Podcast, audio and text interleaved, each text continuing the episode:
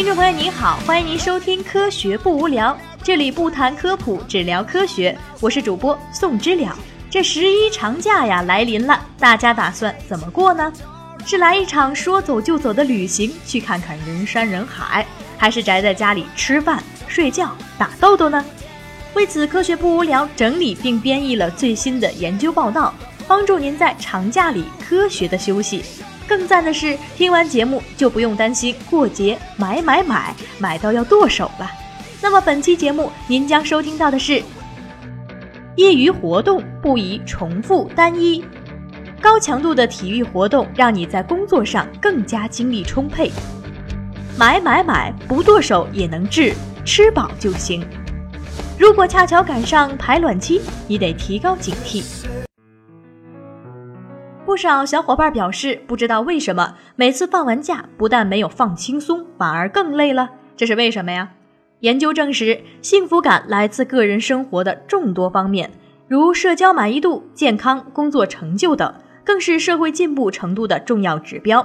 而我们在业余活动中从事的活动以及感受，会很大程度上影响到我们的主观幸福感。今天我们要说的第一项研究表明。业余活动不应过于重复单一。美国普渡大学的三位研究者整理了业余投入影响个体主观幸福感的大量研究文献，进行了定量的分析，对个体业余投入与主观幸福感之间具体关系的情况给出了一个更加明确的阐释。他们的结果显示，首先，业余投入与主观幸福感之间有稳定的中等程度的关联性。也证实了业余生活满意度与主观幸福感两者之间的因果关系。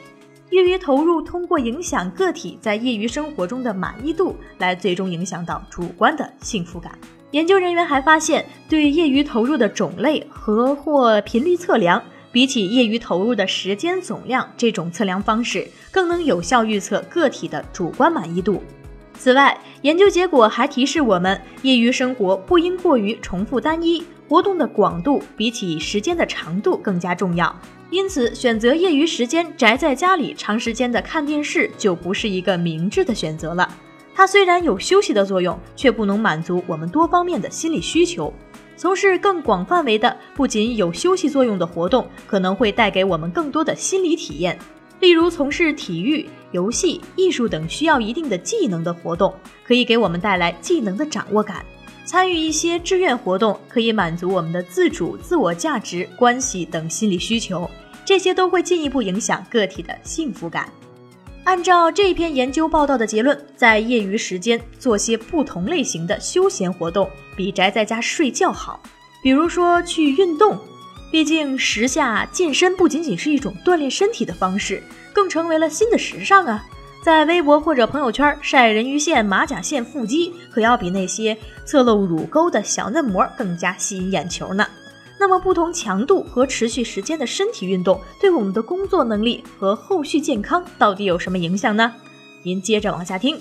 丹麦的研究人员进行了一项有趣的调查，他们针对丹麦的两千九百五十二名蓝领工人的工作、生活方式及健康状况进行了询问，结果发现。在控制了性别、年龄、身体和心理因素、生活方式及长期疾病等变量以后，业余时间从事的高强度身体运动的持续时间与员工的工作能力之间呈正向关系。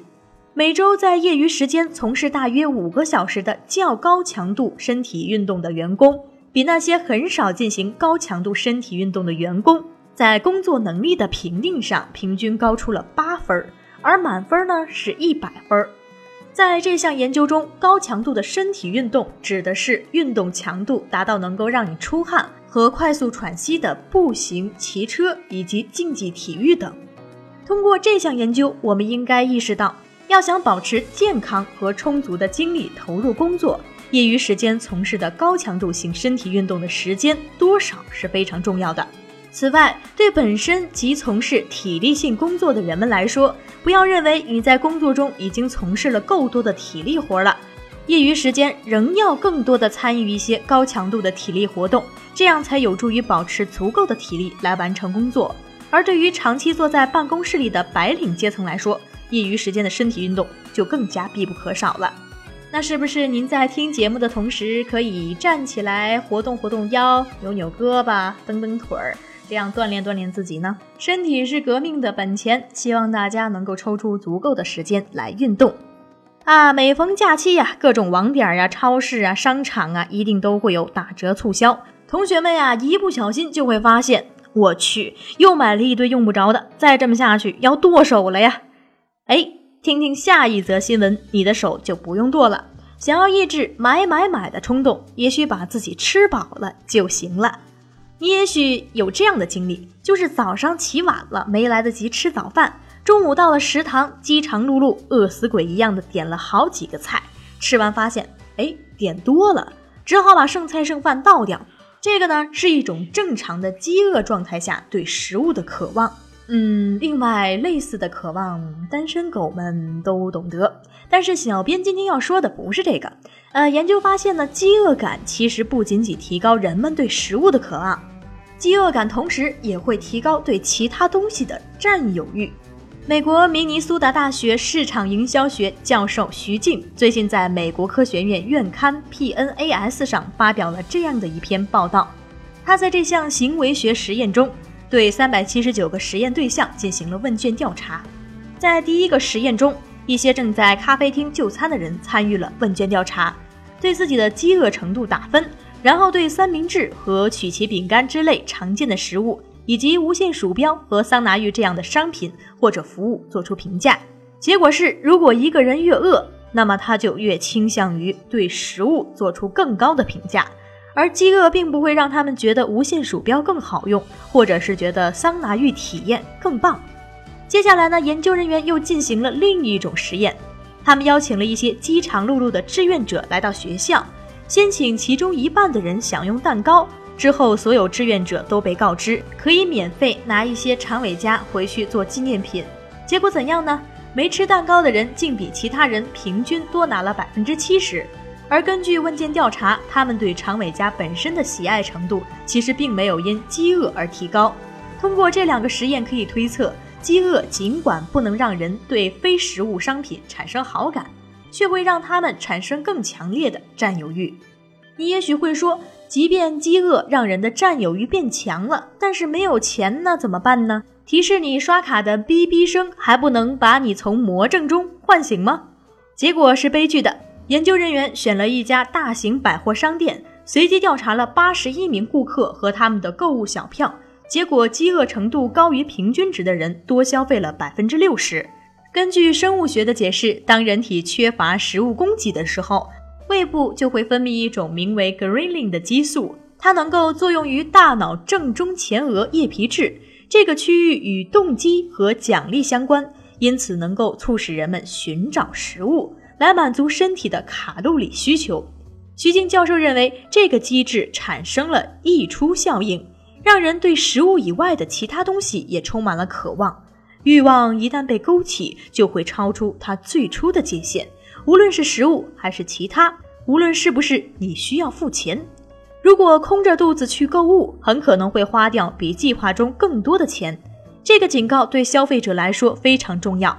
因为如今移动终端无处不在，所有人只要动动手指，钱包就会变扁。徐静教授说，他还提醒，饥饿与购物欲的关联是双向的，也就是说，如果你最近正在垂涎某种奢侈品，也有可能因此食量大增。关注我们科学不无聊的节目和我们微博、微信的同学，一定都发现，我们一直倡导平等。所以在买买买这件事情上，我们绝不会因为淘宝账户中女性远大于男性就盲目下结论说女性更爱购物。但是下面这条科研新闻提醒各位女同学们，如果在排卵期，也许你就会不由自主的想要买买买哦。排卵期的女性身体内雌激素水平会上升，进而刺激求偶行为，这不是什么稀奇的事儿。早有研究指出，排卵期的女人外遇几率更高。相当程度上也是这个原因吧。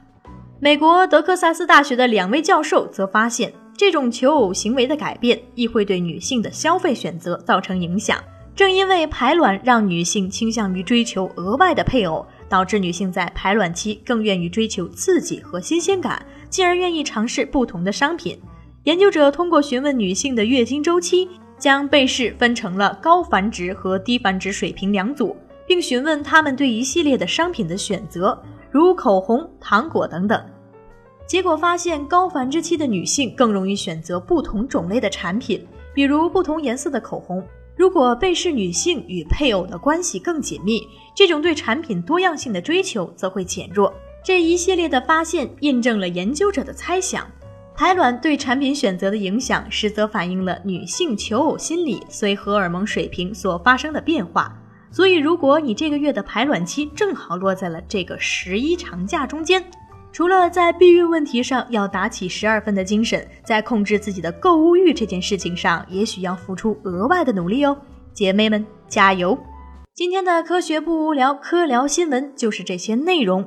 想要了解更多及时、新鲜、有趣、深度的科学科研资讯与进展，请关注我们的微信公众账号或新浪微博“科学不无聊”，加入我们的 QQ 群，一起聊，一起 happy，一起飞。我们的 QQ 群号是三二二二三四九八二，记住哦，是三二二二三四九八二。收听我们的周更播客节目，请在新浪微博、iTunes Podcast、荔枝 FM、网易云音乐、喜马拉雅电台、企鹅 FM 搜索“科学不无聊”。在这里，我们不谈科普，只聊科学。另外，特别致谢，本文部分内容采集编译自鸡鸡堂。